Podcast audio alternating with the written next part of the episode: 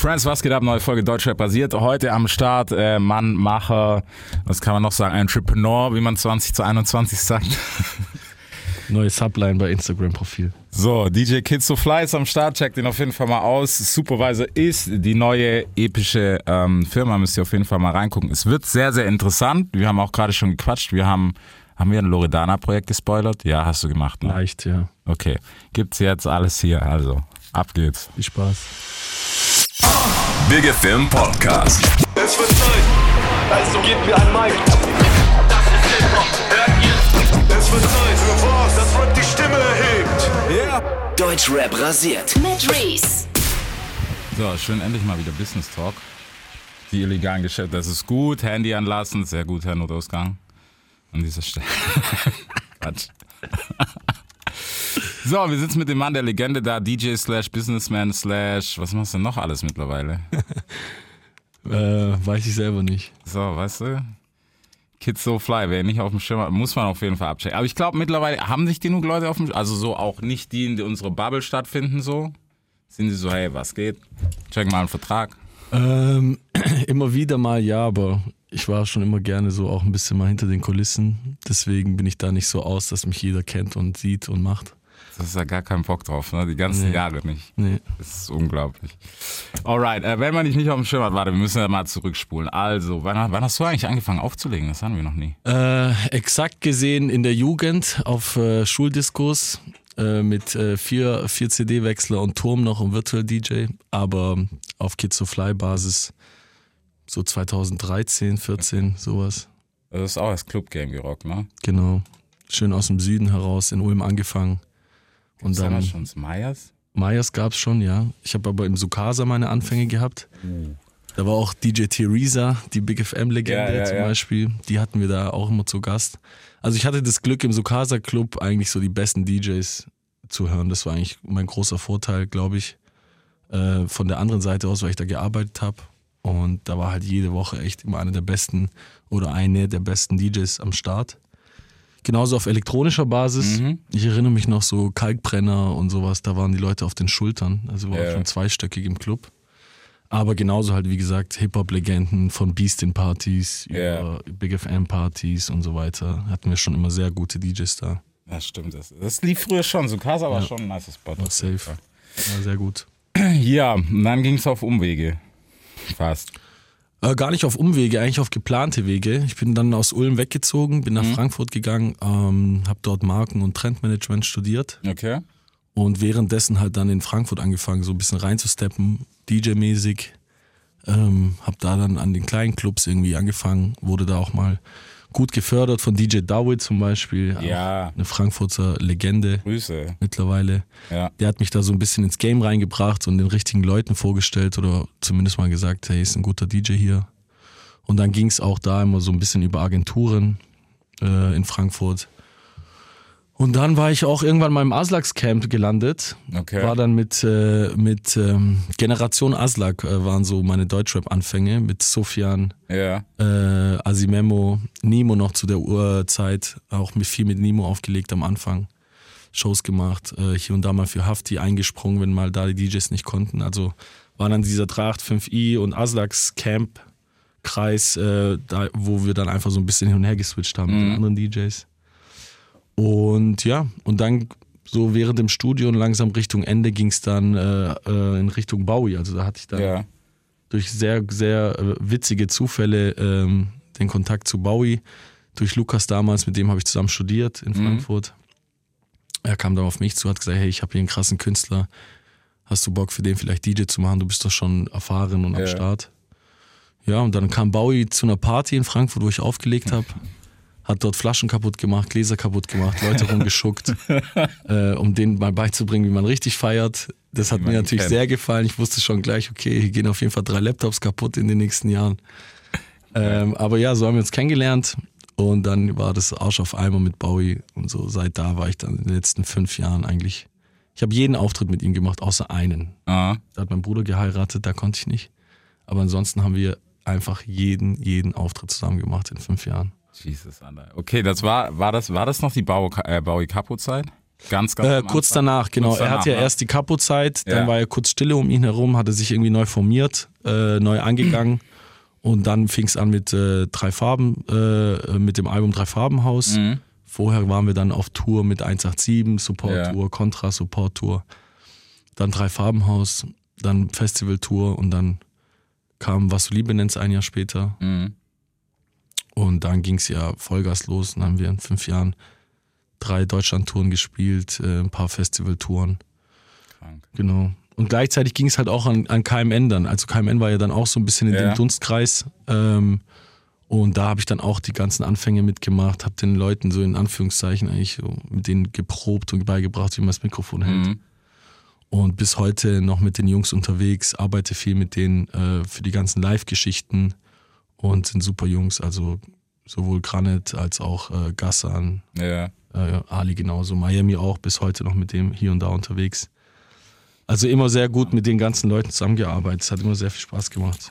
Ja, es macht, also abgesehen von dem Kopfschmerz nebenbei, macht's ja auch Ja, die Kopfschmerzen, die muss man halt ertragen, zum einen, aber es sind ja auch meistens so positive Stresskopfschmerzen, weil man sich halt so irgendwie in diesen ganzen Strudel dann auch irgendwo findet, seine Position und das immer so mitmacht.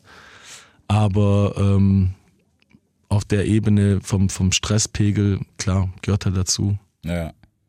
Ja, wann hast du denn so für dich entdeckt, dass gerade, ich meine, Businessstruktur, klar aus dem Studium und sowas ist ja nur der logische Step, weißt du, was Ja. ich meine? Aber was war so für dich der Aufhänger, dass du gesagt hast, komm, guck mal, vielleicht können wir hier mehr als ein paar lustige Gigs und sowas machen, vielleicht können wir da was richtig Fettes draus machen, was ja im Endeffekt auch geworden ist. Ja. Ähm, war zum einen natürlich das Netzwerk, ähm, wo ich drin war, ähm, um Bowie herum. Ähm, das zum einen natürlich, dass man da auch sieht, okay, es gibt viel mehr Möglichkeiten, viel mehr Sachen, die du erledigen kannst, beziehungsweise arbeiten kannst, aufgrund von deinem Studium Ja, und der Erfahrung, die ich so ein bisschen mitbringe zu dem Zeitpunkt. Aber ja, eigentlich ging das Hand in Hand. Und als ich dann gemerkt habe, dass ich mich eigentlich so um fünf, sechs, sieben Künstler kümmere und äh, mit denen auf der kreativen Basis eigentlich alles abwickel, äh, produziere, die ganzen Live-Shows, was können wir besser machen, was können wir cooler machen, was spricht für uns, wie können wir die ganze Sound äh, auf die Bühne bringen, wie können wir den Vibe auf die Bühne bringen. Dann bist du halt auch die ganze Zeit bei der Entstehung dabei Ja. in den Studios. Dann weißt du, okay, krass, das nächste Album wird so und so. Da können wir auch das und das daraus machen. Und das ist dann diese Brücke, die ich so irgendwann dann businessmäßig auch geschlagen habe, zu sagen, okay, eigentlich bin ich so die Brücke zwischen Entstehung im Studium, im Studio ja, und, äh, dann. und das dann mit Fans auf der Bühne präsentieren. Ja. Die ganze Brücke zu schlagen, von, von der Kreation bis zur Produktion, das war dann so eher mein Ding. Und äh, ja, dann irgendwann habe ich es dann auch sozusagen auf den Schreibtisch gebracht, kombiniert mit dem Studium, Mhm. war das dann so eigentlich fast der klare, klare Move zu sagen, okay, man bringt diese ganze kreative Geschichte auch vom Schreibtisch aus, so ein bisschen. Ja, sollte man meinen, aber du weißt ja, wie die Realität für viele aussieht, dass die dann irgendwann sagen so, boah, das Live-Game ist schon geiler und was juckt mich den Schreibtisch so. Ja. Aber es geht halt Hand in Hand. Auf jeden Fall. Man muss sich darauf natürlich selber so ein bisschen abstecken und sagen, okay, wo will man hin? Zum einen und zum anderen, wie du schon sagst, man kann auch in Anführungszeichen jetzt nicht negativ gemeint, aber darauf hängen bleiben Ja, klar. und sagen, okay, ich bin jetzt äh, Star-DJ und äh, das war's jetzt äh, so in dem Fall. Ähm, ja, ist auch geil auf jeden Fall. Äh, Gibt es auch viele Beispiele, die das dann so durchziehen.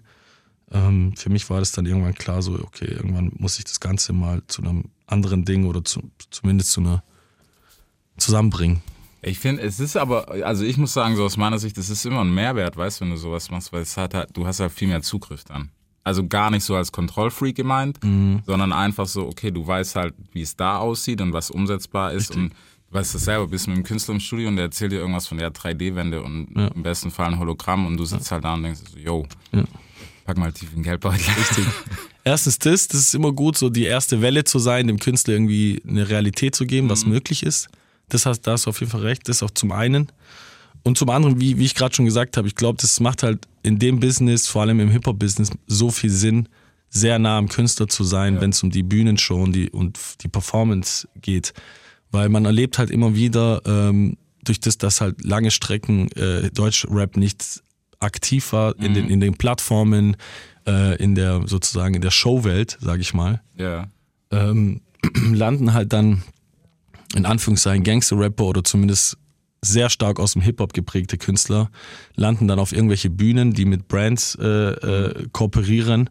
Und dann steht halt da ähm, 40, 50-jähriger No Hate jetzt, aber irgendein Typ, der halt nichts mit Hip-Hop am Hut zu tun Ja. hat und versucht dann einen Hip-Hopper zu sagen, wie es am besten nach einer Pop-Show, Entertainment, äh, roten Faden laufen Genau. sollte. Und das, denke ich, sollte auf jeden Fall mal im Game so ein bisschen gewechselt werden und die Künstler fühlen sich auch wohler, wenn sie mit Leuten äh, zusammenarbeiten, die von Grund auf verstehen und Mhm. wissen, was der Film ist so. Ja, ich glaube, also wir, wir sind ja gerade halt so dadurch, dass halt so viele daran mitverdienen wollen, was ja echt wirklich so eine Sache ist, Ja. Verschwimmt es halt oft. Ich meine, man merkt es ja auch so bei dem einen oder anderen Künstler, der sich halt für was anderes plötzlich verschreibt und so. Was gar kein Hate ist, so. Ja. Ich denke mir auch so, Bro, manchmal nehmen halt die Kohle mit. Wir wissen, dass es ein Cash-Game ist, Ja. dass die Fans da kurz ausrasten, anderes Thema, aber ne, lass, lass den Mann doch essen, weil die letzten fünf Alben hast du halt auch nicht gekauft. So. Das ist halt immer so ein Knackpunkt. Auf jeden Fall, also das, das ganze Cash-Thema äh, kann man halt echt so ein bisschen mit beobachten von der Wurzel aus, wo es jetzt wieder so den großen Bang gegeben hat für Deutschrap. So irgendwie, ich glaube, der kam auch so 2016, denke ich mal. Äh, ehrlicherweise muss man da auch so die ganzen Big Hits äh, wie Kokaina und sowas Ja. mitzählen, ohne mein Team und so weiter. Das so diese ganzen ein, zwei Jahre um 16, 2016 herum war schon so der Style so ein bisschen angeprägt und wieder erkennbar, dass es auch Massen erreicht sozusagen Ja. dass dieses, diese neue Generation das hört. Und ab da hat man halt gesehen, okay, es kann in alle Richtungen gehen und überall ist Cash zu holen. Dann steigen halt äh, in der Businesswelt die ganzen Marken mit ein, die davor irgendwie, keine Ahnung, Avril Lavigne vermarktet haben Ja. oder so. Und dann musst du halt eh irgendwie mit den ganzen auf den Nenner kommen und das, den ganzen, diese ganze Welle irgendwie formen. Das ist sehr spannend zum einen, zum anderen ist es dann aber auch nervig, wenn man sieht, so, okay, hey, ihr macht's alle nur noch fürs Cash. So, Ja. als, so, als ein kleiner Oldschooler in mir äh, verliert man da so ein bisschen den Glauben auch zu sagen, hey, eigentlich ging's doch darum.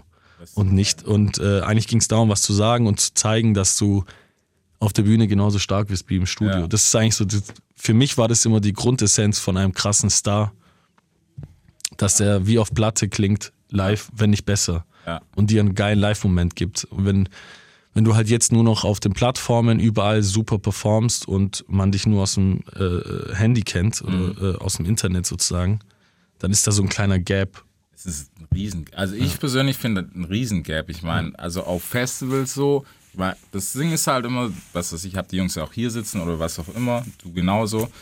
Und dann siehst du ihn auf einmal auf der Bühne und bei manchen ne, kein Hate, aber wobei eigentlich ist es schon Hate, wo ich mir denke so, Bro, war aber auch ein bisschen anders geplant, ne? Die letzte Absolut. halbe Stunde. Absolut. Keine Energie, kein Bock. Absolut. So. Und das ist ehrlicherweise, so, so dumm es klingt, aber das hängt so, so stark mit einer ganz kleinen, äh, mit einem ganz kleinen Faktor ab. Die nehmen sich einfach keine Zeit, sich hinzusetzen und zu proben. Ja, So, ähm, gerade die ganzen Künstler, die sehr viel releasen und dann einfach kalt in Anführungszeichen auf die Bühne gehen, äh, weil die sich denken, ja, ist ja wie im Studio. Äh, ich ich höre mich ja in den Ohren so gut wie möglich. Äh, Tune ist drauf, Ja. also wird es ja so sein.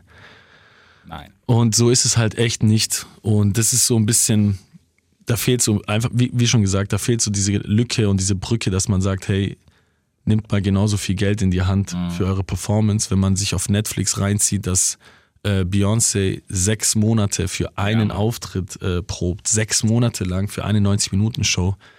Warum tust du dann als Rapper, der 50 Auftritte hat, nicht mal zwei Wochen dafür richtig proben Ja. und dich mal mit sich selber und mit der mit dem ganzen Szenario mal beschäftigen so. Ja, Aber dafür bin ich ja da. Ja, ich, ich wollte auch meinen. Ey. Äh, ja, Aufbau. Du hast ja nicht, du hast ja davor schon ein bisschen mehr gemacht. Ich meine, so wer es jetzt bis 13 kann, der weiß wahrscheinlich schon, es geht natürlich auch in Richtung Two-Sides-Geschichten und und und. Ähm, wie, ist das Game für dich da? Oder was, was war so dein Antrieb da? Was hast du dir gedacht, dass du das erste Mal gedacht hast, so, okay, jetzt kommt hier noch ein Label ins Spiel, jetzt kommen hier tausend Millionen Sachen um die Ecke.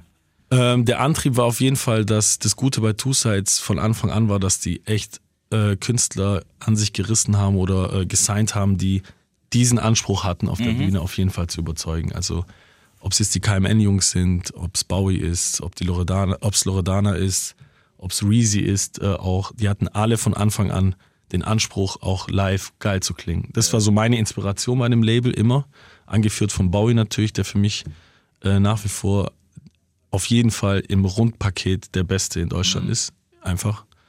Ähm, und das war so der, die Inspiration von mir, auch da immer am Start zu sein, das Ganze mitzumachen, mit den Künstlern zu arbeiten. Das so auf der ganzen kreativen Ebene war das immer fett.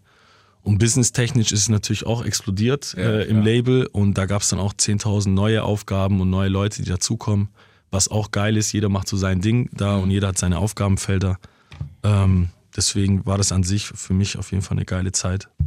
Okay. Ja, aber ich meine, weißt du, das mit, mit Live und sowas, das ist bei einem Label halt immer schwer. Oder beziehungsweise ich finde es schwierig auf der Ebene, ich weiß nicht, das kannst du besser sagen, aber so bei den Majors merkst du immer so, so, ja, okay, du bist jetzt da, okay, geh mal auf Tour. Und der Typ hat keine Ahnung, was passiert. Wegen einem Streaming-Hit, der im Studio halt entstanden Richtig. ist. Und dann, weiß nicht, hat er ein Mikro in der Hand und steht da und yo. Ja. Und dann hast du zwei Möglichkeiten. Entweder du gehst einfach Full Playback auf die Bühne und äh, reißt ab, weil du halt komplett in äh, äh, all, äh, Off-White angezogen bist Ja. und alle eh denken, das ist der krasseste Typ. Dann reißt du halt auf Full Playback ab, was auch voll okay ist, wenn es in Amerika gemacht wird. Aber erstens sind, was viel nicht auffällt, auch die neuesten amerikanischen Künstler trotzdem fit auf der Bühne, wenn es drauf ankommt. Äh, die reißen dich auf jeden Fall viel mehr mit, als wenn du jetzt da leicht unsicher rumläufst äh, auf Full Playback. Und das andere ist halt, gute Majors, gute Label haben dann eben diese Brücke oder diese gerade diese Management-Leute, die das nachvollziehen können, wissen, okay, das und das gehört dazu, live zu performen und so weiter. Deswegen, ja, also man dreht sich eigentlich letztlich um den gleichen Kreis. Man sollte halt einfach so ein bisschen in der Live-Branche, gerade jetzt nach Corona, Ja. hat man ja eh die Möglichkeit, es neu zu definieren. Die Leute haben zwei Jahre keine Shows gesehen. Also wenn du jetzt zurückkommst und das gleiche machst wie vor zwei Jahren, äh, dann hast du geschlafen. Auch wenn du im Studium viel, äh, Studio viel abgeliefert hast. Ja. Glaubst du, das ist was ganz Interessantes, das schwirrt mir schon eine ganze Zeit durch den Kopf. Glaubst du, dass im Moment, weil ich meine, klar, ein paar reden davon, hey, das war eine Bubble, jetzt ist sie geplatzt, eben, es läuft nicht mehr, bla bla bla bla. Meine Theorie ist ein bisschen, dass das Live-Game gefehlt hat, weil man hat die Charaktere nicht mehr gesehen und wir sind halt eine Kultur, die lebt von den Charakteren eher, was jetzt auch, keine Ahnung, ein Elektro-DJ oder so, ist kein Hate, äh, alle Farben oder wie sie alle heißen, die sind vom Charakter, weißt du, nicht so interessant wie unsere Jungs, weil die, ja, du weißt selber. Voll. Ähm, glaubst du, es ist ein Grund dafür, dass es jetzt gerade so ein bisschen am Stagnieren ist? Ich habe, äh, um ehrlich zu sein, das Gefühl, dass es klar bis jetzt stagniert ist, weil einfach von außen so viel Sachen mitgespielt haben. Aufs Apfel. Aber ich bin sehr gespannt, wie es jetzt wieder losgeht. Also man merkt, dass die Clubs Bock haben, dass das Publikum Bock hat. Aber wie schon gesagt, das ist auch so von den DJs genauso gedacht von mir. Du hast jetzt die Möglichkeit eigentlich was Neues zu zeigen, neu zu erziehen. Genauso wie wir damals bei den krassen DJs aufgeschaut haben und gedacht haben, oh, krass, der spielt jetzt so und so einen Ja. Sound. Das ist halt eh nochmal so ein ganzes Thema für sich, dass du halt heutzutage als DJ nicht mehr derjenige bist, ähm, der das zeigen kann, was er zeigen will, Ein bisschen sondern du bist, es wird verlangt, dass du die Top 50 von Spotify halt auch zockst, weil die Leute sonst enttäuscht sind. Genau. Und jetzt hast du doch die Möglichkeit, wenn die Leute jetzt gezwungen sind, neu wegzugehen in die Clubs und wenn ein guter Booker im Club sind, sagen, hey, wir buchen jetzt den und den, Ja. dann spiel doch genau was ganz anderes und Neues. Weil dann gehen doch die Leute raus und denken sich, hä, warum hat er jetzt nicht wie jeder andere das und das gespielt? Ja. Das sollte eigentlich die Magie vom DJ sein, die komplett verloren gegangen ist durch das Streaming-Ding und durch das, dass jeder Zugang zu jedem Song der Welt hat. Hast du halt nicht mehr deinen Plattenteller dabei oder deinen Laptop, wo du dir denkst, fett, ich habe Sachen runtergeladen, die es gar nicht mehr gibt. Ja, die Magie ist sowieso weg. Aber ich muss sagen, ich finde, also im Moment, ich habe jetzt schon, keine Ahnung, wie viel habe ich, wie viele Dinge habe ich gespielt? Ich glaube 10, 12, 13, keine, so Ja. lange wir dürfen. Ähm, es ist so ein bisschen, die Leute sind so ein bisschen abgeschreckt von neuem, neuem Sound, Mhm. weil natürlich auch so, es fehlt, hey, wie verhalte ich mich in einem Club? Klingt übel lächerlich, aber es ist so. Ist so, ja. Wenn du Wie dann merkst, ich dazu? So, ja, Mann. Genau, das ist, es ist echt so. so Ja. Was muss ich machen? So, du feierst es, du bist so, oh nice, das ist die neue, I don't know, Luciano-Nummer Ja, oder ja. Ähm, Baby Keem. Bei Baby Keem sind alle massiv überfordert.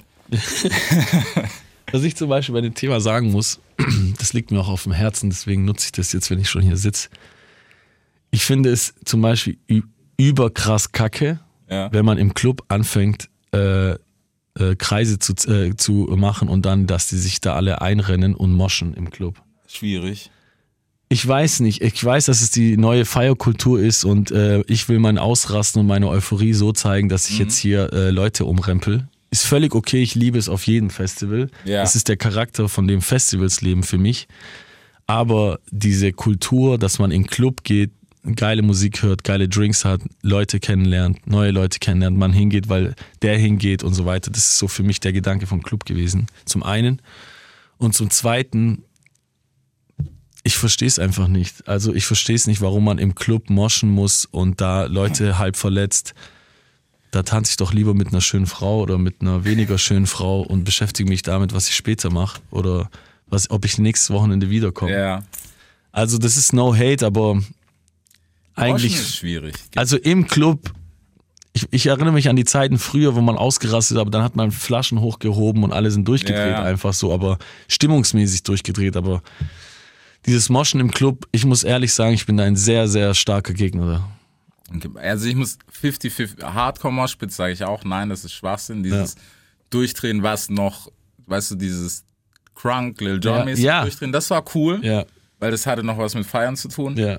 Ähm, aber auf der anderen Seite muss ich auch sagen, mir fehlt es auch, wenn es zu verhalten ist, Das stimmt. alle so ein bisschen auf Stock im Arsch sind und oh, es muss cool für Instagram aussehen, aber Ja. eigentlich feiere ich hier gerade gar nicht. Das stimmt. Aber es sieht halt gut aus. Das stimmt. Aber da gibt's auch einen Schlüssel, den gebe ich euch allen neuen, Fährt jungen. DJs weiter. ich habe meine Philosophie immer, als ich aufgelegt habe, weil wenn du so gut auflegst, dass die Mädels oder die Frauen Ja, dann tanzen, hast du gewonnen. dann bist du durch. Ja, klar. Weil wenn jede Frau sich wohlfühlt im Club, allein schon wegen der Musik Ja. und dann feiert und tanzt, das überträgt sich immer auf die Männer und dann wissen die auch, wie sie sich zu verhalten haben. Ja. Aber wenn die Männer jetzt die ganze Zeit in Kreise ziehen und sich umrempeln, denkt sich die Frau, okay, dann mache ich lieber Insta-Stories so lange. Genau. So. Da gehe da geh ich mit dir mit. Also wenn du das, das Spiel gewonnen hast, dann, ja. dann läuft der Laden. Deswegen, DJs, legt immer für die Frauen auf. Und kein DMX Party Up mehr, kein, ähm, es gibt eine ganze Verbotliste mittlerweile, weil wenn ich das, ey. Es ist so, weißt du, diese ganze Play-Safe-Kultur, Ja. weißt du, so, ich meine, sorry, wenn ich das so sagen muss, aber auf dem Land, wenn du da mal eine Fatman Scoop zockst, Ja. halb okay, be faithful, halb okay. Auch schon schwierig, aber wenn du meinst, du musst machen, dann mach halt. Es gab ja unter den DJs immer so Kategorien, wie man einen anderen DJ einge eingeordnet hat. Und es gab halt eine Zeit lang, warst du halt ein All I Do Is Win DJ. Ja, Mann. Und wenn du ein All I Do Is Win DJ warst, dann warst du halt ein All I Do Is Win Ja. DJ. Da muss doch gar nicht mehr dazu sagen, Ja, gell? Kenn- Kennst du noch so die Fraktion, du kommst um 0.20 Uhr, weißt du, als Gast-DJ, du kommst rein um halb eins, bla bla bla, und du siehst so, der Resident ist, macht noch so ein cool Warm-up, sieht, dass du da bist, so, hey, was geht? All I do is win, drei Minuten. Natürlich. Und du denkst, ja, okay. Und danach direkt der nächste Hit. Und dann der nächste Hit. Und du denkst, ah, okay, Bro, ja, spiel ruhig alles weg, kein Problem. Cool. Ähm, du sagst genau das Richtige. Das war so oft. Ähm, da ist auch wieder die Empfehlung, einfach mal als DJ oft äh, Vorprogramm zu spielen und sich halt vorzustellen, wie würde ich gerne ein Vorprogramm Mhm. Ja, haben, Mann. wenn ich mal Main-DJ werde. Ja. Ich hatte das Glück, einen sehr guten Mentor zu haben. Ich habe so eineinhalb Jahre oder fast zwei Jahre durchgehend Warm-up gespielt für Cello. Mhm. Cello von That Boy, von Sam, der für mich zu den besten DJs Deutschlands je, je gehört. Und äh, ich habe einfach für ihn immer Pro- Vorprogramm gespielt, so eineinhalb Jahre, zwei Jahre und habe dann durch ihn das Gefühl gekriegt, okay, das spielt man in der Maytime Ja. das spielst du davor. Es macht keinen Sinn, das davor zu spielen. Nicht wegen den Leuten, sondern wegen dem Song. Das ist doch Ja. so ein geiler Song, den willst du doch so geil platzieren. Warum verpuffst du den gerade, wenn alle gerade noch äh, die letzten Kippen rauchen vorm Ja. Reinkommen, weißt du? Ist so. Da bist du doch noch gar nicht drin. Nee, aber das, ja, du weißt ja selber, wie es dann ist. Weißt, vor allem, weißt du, wenn dann jemand wie du reinkommt, dann so, boah, das Kid so fly, bla, bla, so Two-Sides und so. Und dann ist so, komm, Niggas in Paris geht, fünf nach zwölf. Geht, ja gut, den kannst du immer spielen. Aber ja, ich weiß auf Ja. jeden Fall, was du meinst. Ähm, ja, das ist ein interessantes Thema. Allgemein DJ-Kultur ist ja ein interessantes Thema, wie sich da weiterentwickelt. Ich freue mich jetzt auch mal wieder im Club äh, demnächst zu spielen. Äh, habe mir da jetzt auch vorgenommen, mal wieder ein paar Dates so zu spielen, um das mal wieder zu fühlen. Was Geil. geht eigentlich bei der neuen Generation? Was hören die? Was wollen die? Wie spielen andere DJs? Ist ja immer so, so dieser Hip-Hop-Charakter unter den DJs noch. Ja. So ein bisschen Game-Charakter noch da ist und man sich denkt, okay, was geht bei dem? Wie gut ist der?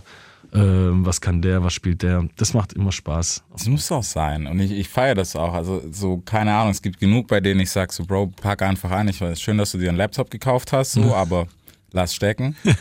Weil du hattest eigentlich keinen Bock, weißt du, hast gedacht, das ist, boah, das ist Hype und dann bist du heiß. Und so, so wie jetzt, wo, was wir halt auch als Problem haben mit, hey, ich rap jetzt. Das ist Corona, da kamen viele dazu. Ähm, ich kaufe mir jetzt einen Mic. Es ist ja also nicht mehr so schwer, dass du ein Studio suchen musst. Ja. Bro, nimm 500 Euro in die Hand, ist zwar viel Geld, aber Oder du bist ganz Tag auf Instagram und siehst jede, nach jeder 20. Story die Werbung, bist du Newcomer, Genau. willst du deine Musik vermarkten, melde dich hier Ja. bei www.ichhelfenewcomern.de oder so. ähm, oder ich vermarkte deine Musik besser als andere.de. Ja.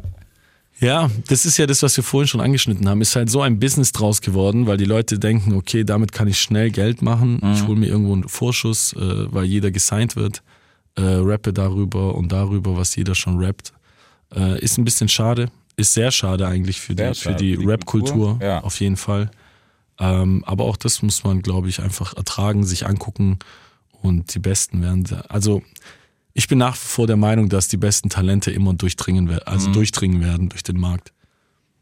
Aber es kommt darauf an, wie der Markt, äh, also was der Markt als Skills bewertet. Das ist ja das Problem.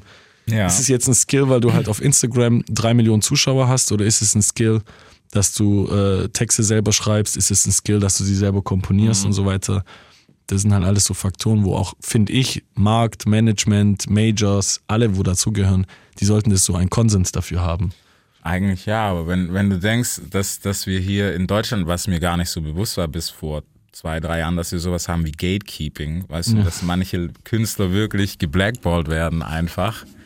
Grüße gehen nach München. Ähm, Bullshit. Ja. Weißt du? So, also, ja, ich, ich will das jetzt nicht, du weißt genau, wie das Ganze gestrickt ist, wir reiten uns da richtig, oder ich reite mich richtig in die Scheiße, deswegen sage ich es jetzt nicht. Ähm, aber es gibt ja tatsächlich dieses Ding, so, ja, komm mal hoch, schreib das Ding, Ja. so, jetzt kannst du wieder abhauen. Äh, war schön, im besten Fall gibt es noch ein bisschen Cash Ja. und Spotify lassen wir es mal raus. Ja. Aus der GEMA kommst du leider Ja, nicht raus. Also für jeden, der das so ein bisschen wissen will, wenn man richtig googelt, man findet alles raus. Das sowieso. Ähm, ist auch ein interessantes Thema. Ich meine, in Amerika ist es überhaupt keine Ja, versteckte Kultur. Ja. Da äh, schreiben 20 Leute an Songs mit, die dann aber auch genannt und gehypt werden. Genau.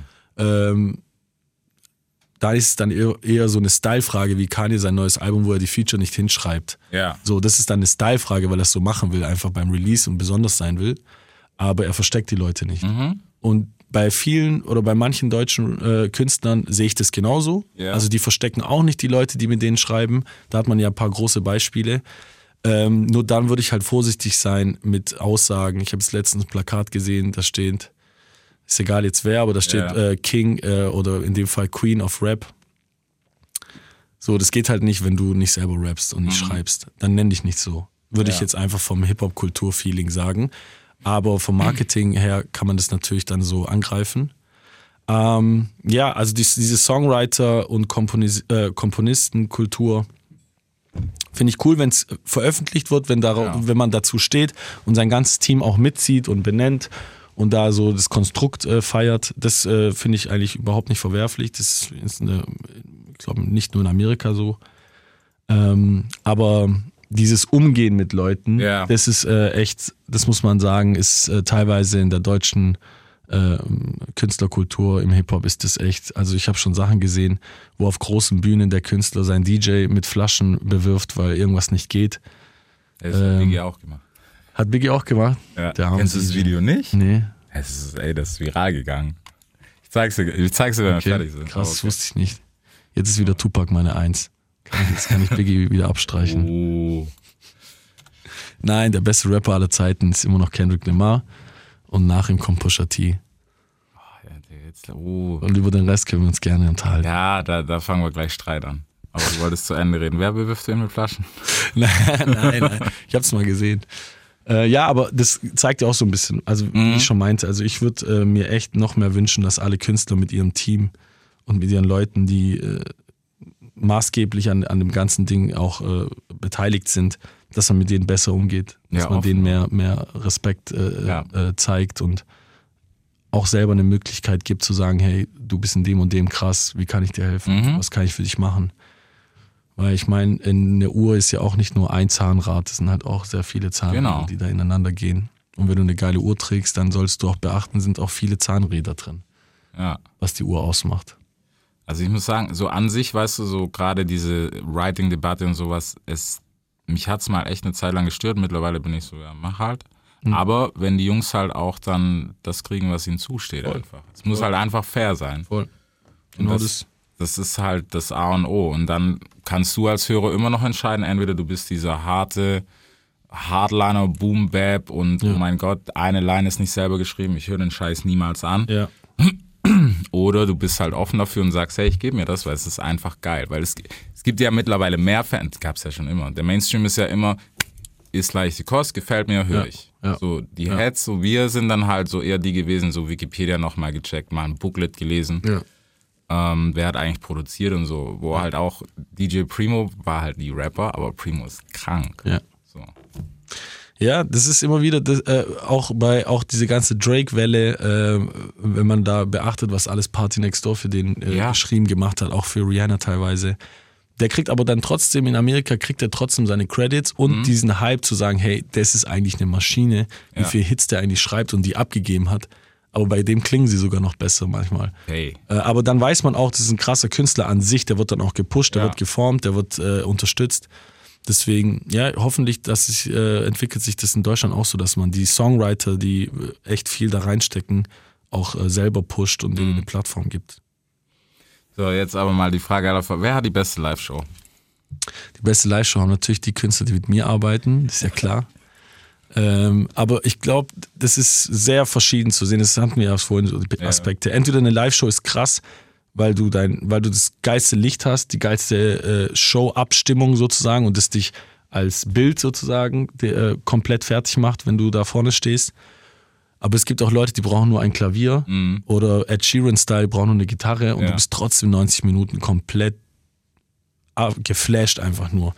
Deswegen, die beste Show ist die, ähm, für meiner Ansicht nach, ist die beste Show diejenige, die äh, den besten Live-Moment kreiert. Also, wenn ich als Fan eine Show mir angeschaut habe und das Gefühl hatte, das ist jetzt nur hier in dieser Stadt so passiert. Der hat es hier nur oder sie hat es hier nur so performt.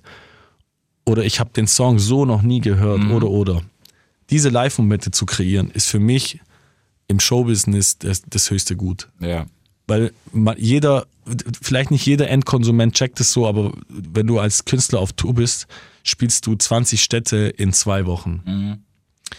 Wenn ich dann das Gefühl jede, jeder Stadt gebe, dass ich das gerade runterratter und einfach nur eins zu eins in jeder Stadt so spiele, Ja. dann wird es auch der, der Konsument oder der Zuschauer irgendwann merken, glaube ich. Absolut. Und das ist, glaube ich, echt das, was Künstler ausmacht, aus jedem Abend, aus jeder Show nochmal einen extra Moment zu erschaffen. Und das ist für mich dann letztlich die beste Show. Abgesehen von allen Faktoren, äh, live krass zu sein, äh, alles perfekt, äh, perfekt in Anführungszeichen rappen zu können, musikalisch am Start zu sein, auch mal mit einer Band zu spielen und nicht nur mit DJ ähm, und so weiter. Das sind dann so alles so handwerkliche Faktoren, sag Ja. ich mal, die du erfüllen solltest. Und dann halt noch diese Live-Momente ist, glaube ich, so das Nonplusultra. ja, das ist so der Juice bei der ganzen Sache. Ja. Wie geht's für dich jetzt weiter? Was machen wir? Machen wir ein krasses Konzert. Nee, wann geht's eigentlich so wieder los, los, los? Also los, los, los geht's, glaube ich, nächstes Jahr in Richtung äh, Konzerte, Touren und Festivals, wie man ja so planen kann jetzt gerade den Umständen äh, entsprechend. Ähm, als DJ denke ich, ähm, geht's jetzt so Richtung Dezember, glaube ich, wieder Ja. richtig los, wenn die Clubs angelaufen sind, wenn die damit äh, handeln können, was geht mit 2G, was geht nicht mit 2G, was ist gefragt und so weiter. Deswegen geht's so als DJ für mich ab Dezember, glaube ich, so wieder richtig los äh, mit Gigs und so weiter. Und Live-Show-mäßig äh, denke ich, dass nächstes Jahr dann im Frühjahr oder Richtung Sommer, Herbst dann wieder Laurie geht auf Tour, Ja. Paul wird auf Tour gehen. Ähm, paar versteckte Rapper, die ich jetzt nicht nennen darf, gehen bestimmt auch auf Tour mit Überraschungsprojekten. Ähm, deswegen wird's schon fett. Aber an sich, dann, ich habe jetzt noch ein Projekt mit Loredana in der Schweiz. Äh, sie wird ein geiles Projekt äh, dort spielen, äh, was ich vorhersagen kann, so ein bisschen ist, war noch nie so zu sehen. Als äh, Rap-Künstlerin hat es noch nie jemand so gebracht. In dem Style wird man auch von ihr nicht erwarten. Okay. Äh, sehr musikalisch, äh, sehr, wird auf jeden Fall sehr krass. Rodana mit Big Band. No, noch biggere Band als eine Big Band. Okay. Ansagen. Deutschrap rasiert. Jeden Dienstagabend live auf bigfm.de und als Podcast. Unzensiert und frisch rasiert.